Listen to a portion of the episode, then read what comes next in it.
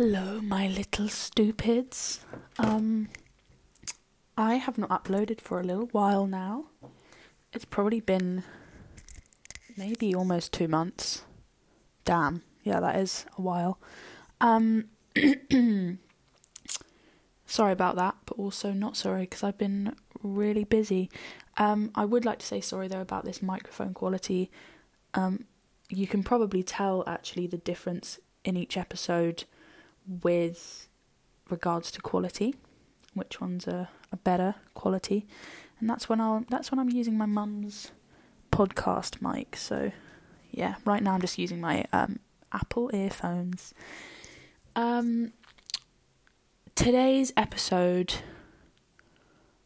I am gonna be just sort of having a bit of a chit chat, a bit of a life update potentially. I might get some guests on, we will see. I have not been feeling great. Yeah, all of a sudden my mental health has kind of just crashed, which is cute as fuck. I am on a new journey, but I don't know if it's the right one for me. So I'm getting a lot of self-doubt and a lot of negative thoughts about what I want to do. I think during this time in general, you know, once school is done, it's weird. It's like, what do I do now?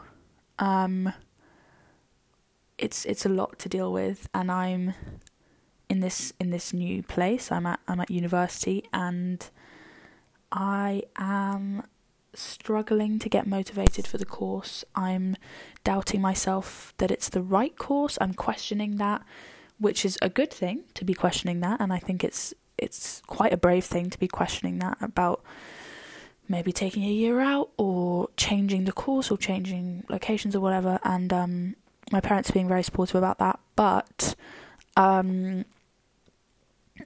yeah, it's a big change, and I am just kind of taking it day by day. I've been eating well, which is good, and sleeping well. It's just like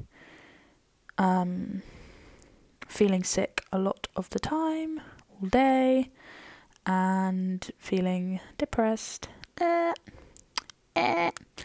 you know, we will get through this. I mean, I like the idea. I don't know if you guys ever get this, to all my anxiety queens out there. I don't know if I've ever actually spoken about my anxiety on the podcast. Anyway, yeah, I have anxiety. So does everybody fucking else in this world. Yeah. Anyways, I don't know if you guys ever do this, but when you go to like YouTube, if you want to listen to like a frequency to relax you, like for example today I was listening to like a panic attack frequency to like soothe it and stuff, like reduce it. I always read the comments because they're really sweet and they're really like reassuring, and there was one really nice one which was like actually so true, and it said, "You've been through 100% of the worst times," which is facts, so you can survive this. And I really liked that. And don't get me wrong, I really, each day is like a movie, like a plotless fucking movie where it's like up and I feel great for it. Please ignore the trains in the background as well, I'm trying. Where I feel really fine. I mean, like, not amazing, just like chill, not freaking out for like an hour or so, and I'm just chilling, and then the next minute I'll be like crying my eyes out, like, I want to go home, I want to go home, I want to go home, what the fuck?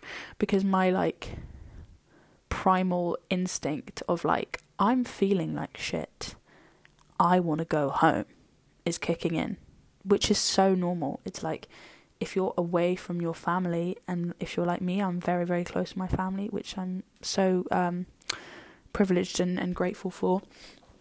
If you're away from home, and you're not back on the weekends or anything like that, you're just away until like the next holiday or whatever, then it is like, I don't know about y'all, but my instinct is like, I feel like fucking shit. I literally think I'm gonna die. I think I'm losing my mind.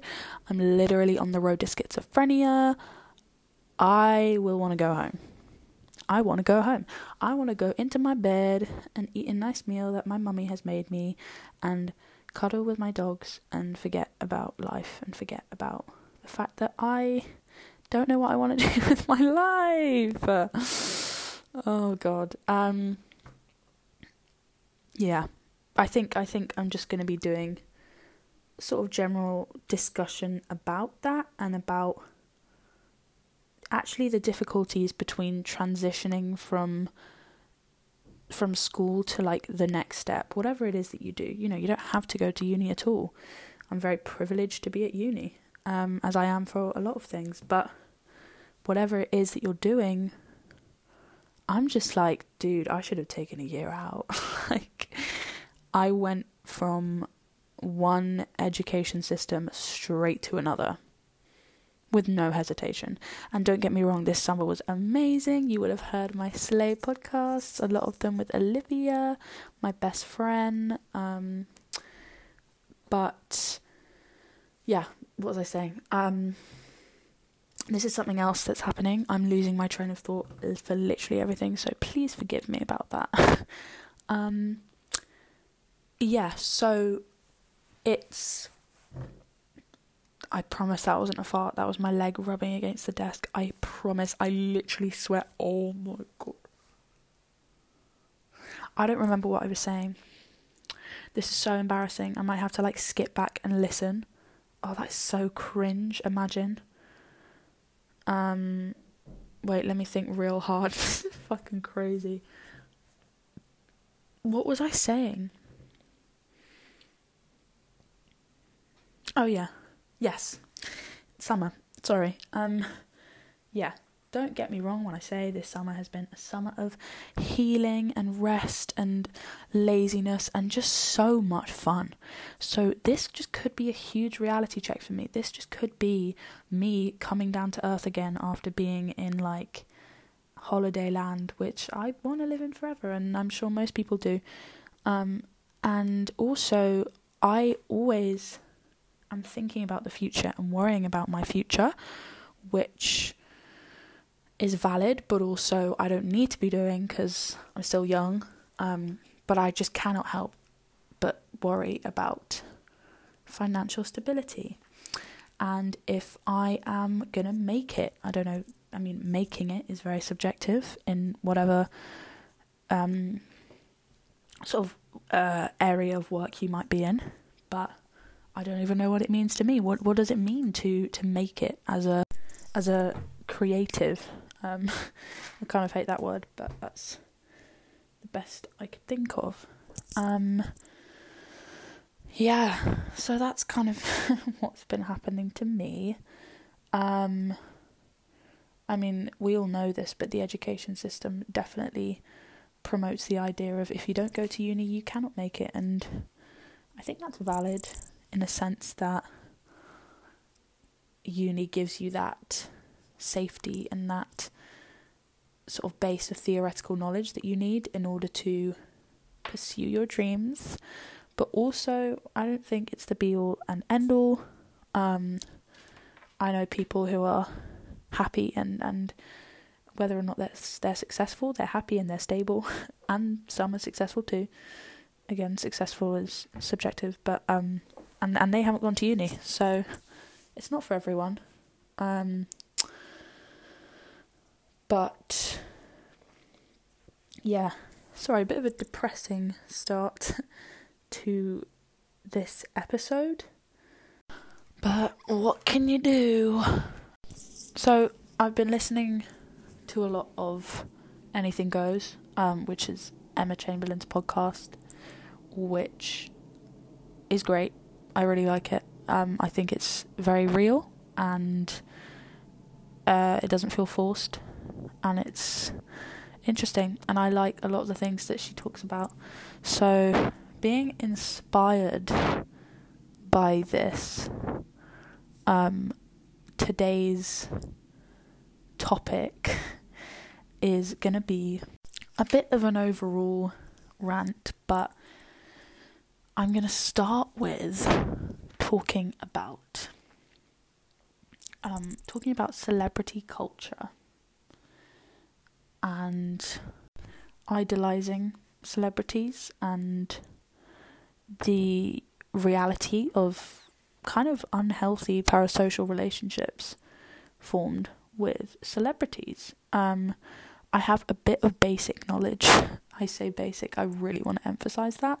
I am not a psychologist, but I have some basic knowledge in parasocial relationships from studying psychology for a little bit. And I remember that one of the theories was argued that those who have attachment issues, it was either... Yes, those who are insecurely attached, don't quote me on this, you can probably find it on Google, are more likely to form parasocial relationships with celebrities. A parasocial relationship is basically where it's one-sided. It's like, for example, say if I had a crush on Harry Styles, for example, and I created this relationship, this fantasy in my head where we were dating, where he loved me, I loved him, and this is like we've never met, we probably never will meet again. This is all theoretical. He's a handsome guy, but I don't fancy him that much. And yeah, it's this kind of this irrational crush that can become really, really intense, and I've seen it a lot in my life with people. I won't expose them because I feel bad, but someone that I knew when they were younger had a massive obsession with Draco Malfoy, to the extent where they would cry about him. They would fantasize about him. I mean, they were young, but it's stuff like that. But I do think celebrity obsession is something that is so normalized today. Something that I do, something that majority of my friends do, and most people that I know in this world do. You'll often meet the odd person who are so great, who don't care about celebrities at all, who, like, you say, oh, do you know this person, have you seen this person, they're like, what? Like, I don't care, I'm doing my own thing. And I think that's pretty cool. Not that it's a bad thing to care about celebrities. I think it's valid. It's these people that we see every day in the media, every day on social media, whatever it is, on TikTok, you scroll and you see, I don't know, like, I don't know, I don't have TikTok, the Kardashians, that's a classic one, isn't it? And you think, oh, they're so cool, look at their cars and their hair, I don't know, and it's a very, I think it's a very current and modern thing to be doing. Not saying that it didn't exist before, no way. I mean, you think of ancient Greece, I'm sure people would have been simping over, what's his name? See, this is why I need to, like, be more clever than I can think of better things to talk about. Ancient Greece. Julius Caesar was Rome, wasn't he? Whatever, ancient Rome, Julius Caesar. I'm sure people simped over him. I don't know, maybe they didn't. But there's always been an idolization of celebrities, and they're put on pedestals, they really are. And I'm not the first person to have said this at all. It's a very unoriginal thought, but even now you think of, you know, Millie Bobby Brown. She's someone who's my age. She's a woman. She's British. Doesn't mean we're similar at all. But I find myself looking at her as this like cool role model, and probably putting pressure on her, and I'm sure the rest of the fans do as well. And I don't want to be controversial here, but this whole like Elsie, see, this is me exposing myself for being obsessive of celebrity culture, but this whole like Elsie Pearls thing, Elsie Richter, I don't know how to pronounce her name, and Finn Wolfhard thing, there have been like accusations of her grooming a 14-year-old. She claims they were photoshopped, and I also, she's still hanging out with Finn and all of their friendship groups, so I think they're still together. And I kind of, this might be really controversial, but I kind of believe her. I mean, I'm not going to say I believe her, but I think people are so aggressive and horrible about it. And if something like that did happen, yeah, that's awful, but that doesn't mean we have to be sending her death threats and being horrible. Like, it's not our business. At the end of the day, it is not our business. People get so possessive over Finn Wolfhard because everyone think that everyone has crushes on him, and they're like, he's mine, like, my baby deserves better. It's quite funny, but it's like, it's crazy. It's people believe one side of the story, and I know that's a problematic thing to say. And I'm not saying that I don't think she did that, but I'm pretty sure she wouldn't risk their relationship over a 14-year-old boy, like, and I don't know. It seemed a little bit fishy, but anyways, who am I to judge? And this is exactly the thing. People get involved in situations and celebrities, and it's quite frankly none of our business. Celebrities should be able to monitor what they post and to consent to things being posted and not. Like when Millie Bobby Brown's horrible ex-boyfriend Hunter Echo went on live stream and started saying all this graphic and horrible sexual stuff about her, long after they'd broken up, like 6 months after. And it meant she got hate, and I mean he got a lot as well, but it meant that her whole private sex life was exposed, which is horrible. And I mean that obviously it's different because she didn't choose for that to happen, she never consented to that, so it's very, very different. But you know, yeah, celebrities should be able to control what they can and can't post, and whether they want to make things public. Like Noah Beck and Dixie D'Amelio are saying that they want to keep their relationship private, and I 100% respect that, and so should everyone else. They are young, they are famous, and they, you know, they don't owe us an apology, they don't owe us a reason. Like, if you think about it, you wouldn't, the weird thing is that you wouldn't care about your neighbour's uncle's aunt's brother's relationship because they're not famous. Unless they are, then ignore that. You wouldn't care about that, so why do you care about these two humans who happen to be well known? They're just the same, you know. Obviously they have a lot of money, which is different, but they're humans as well, and they deserve the same rights. Yeah, I think I just solved all world problems. But yeah, it's like whatever. There's my little celebs chat.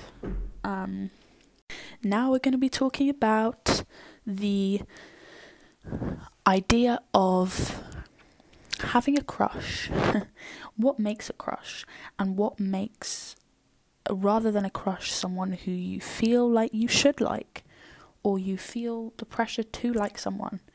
I've been experiencing this lately, and I know other people have too, and many people in their lives have, so I'd say it's quite a relatable thing, of kind of forcing yourself to have a crush on someone, because you think, okay, and I think, I don't know, but I think this could be more common with women, patriarchy and that, feeling like you have to like someone, and you have to be with someone, and I'm talking about heterosexual couples here, so kind of, well, not necessarily just, but in this context, feeling like you have to like a man and get his validation, and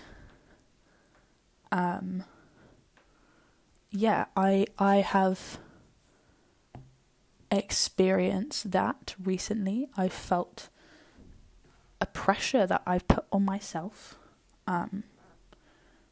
where I feel the need to have a crush, and so I kind of manifest that pressure by hyperfixating on someone, and then them ending up being actually not right for me at all. Not necessarily a horrible person, just like not someone that that suits me. And yeah, it's kind of that idea of romanticizing someone. Like, I definitely got this over lockdown, over the winter lockdown. So I fancied this guy before.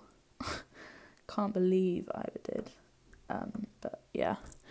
And over lockdown, I just romanticized him. I was like, he's into me, he literally loves me, he wants to marry me. Obviously not that extreme, but as you do.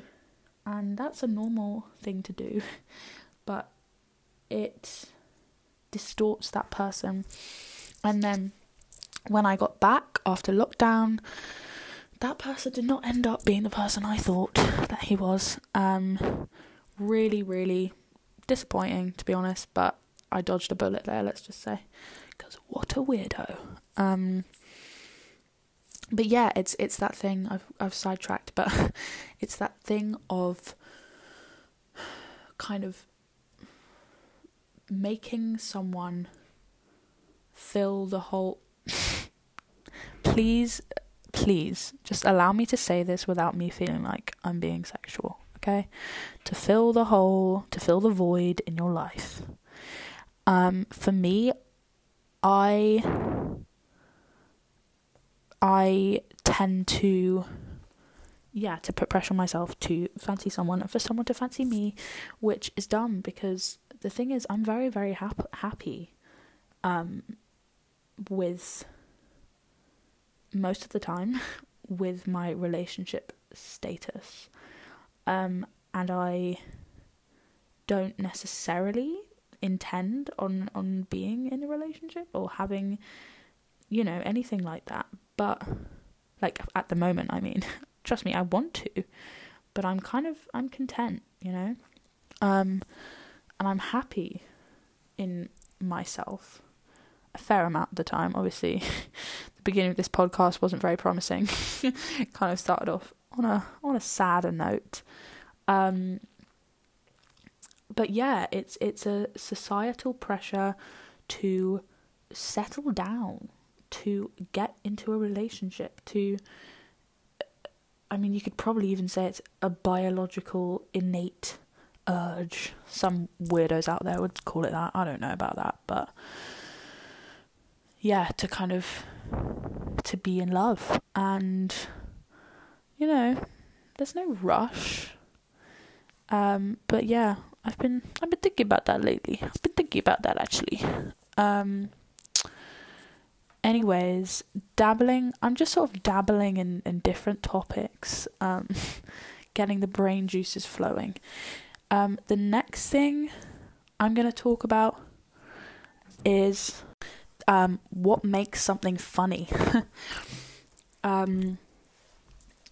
Comedy. What makes people tick, what makes people laugh. I am not the comedy connoisseur. I have never studied it. I don't have the right answers. I just think it's an interesting thing to talk about. So over the summer, I dabbled a little bit in clowning on a course that I did. Shout out to y'all. Y'all know who you are. If you're listening, thank you. I appreciate that. Are you okay? I did a bit of clowning, and basically, again, very basic. All the clowns out there are going to come for me, I know it. But I discovered the idea. So I initially thought that it was going to be dressing up as a clown and wearing the red nose and making the noises and saying, I don't know, clown shit on my clown shit. And it really isn't at all. It was really, actually really, really inspiring, and I really liked it. It was like this idea of play in devising and creating and acting, performing. I'm just chucking words out now. Slaying, wanking, yeah, the whole thing. And it's the idea of play, and something that I learned, which I now see in so much comedy, in everything, is contrast. And I think that's really interesting. I think a lot of the things that make me laugh, that make people laugh generally, that I've noticed, is two things that clash. Like, for example, a karaoke machine at a funeral. Like, maybe that's a bit dark, but that could be funny. Don't take that, because that's my idea. I own that. So if you take that, I will sue you, and I will get my lawyers onto you. Thank you. Something like that, or a orchestra concert in the middle of a sea storm on a tiny boat.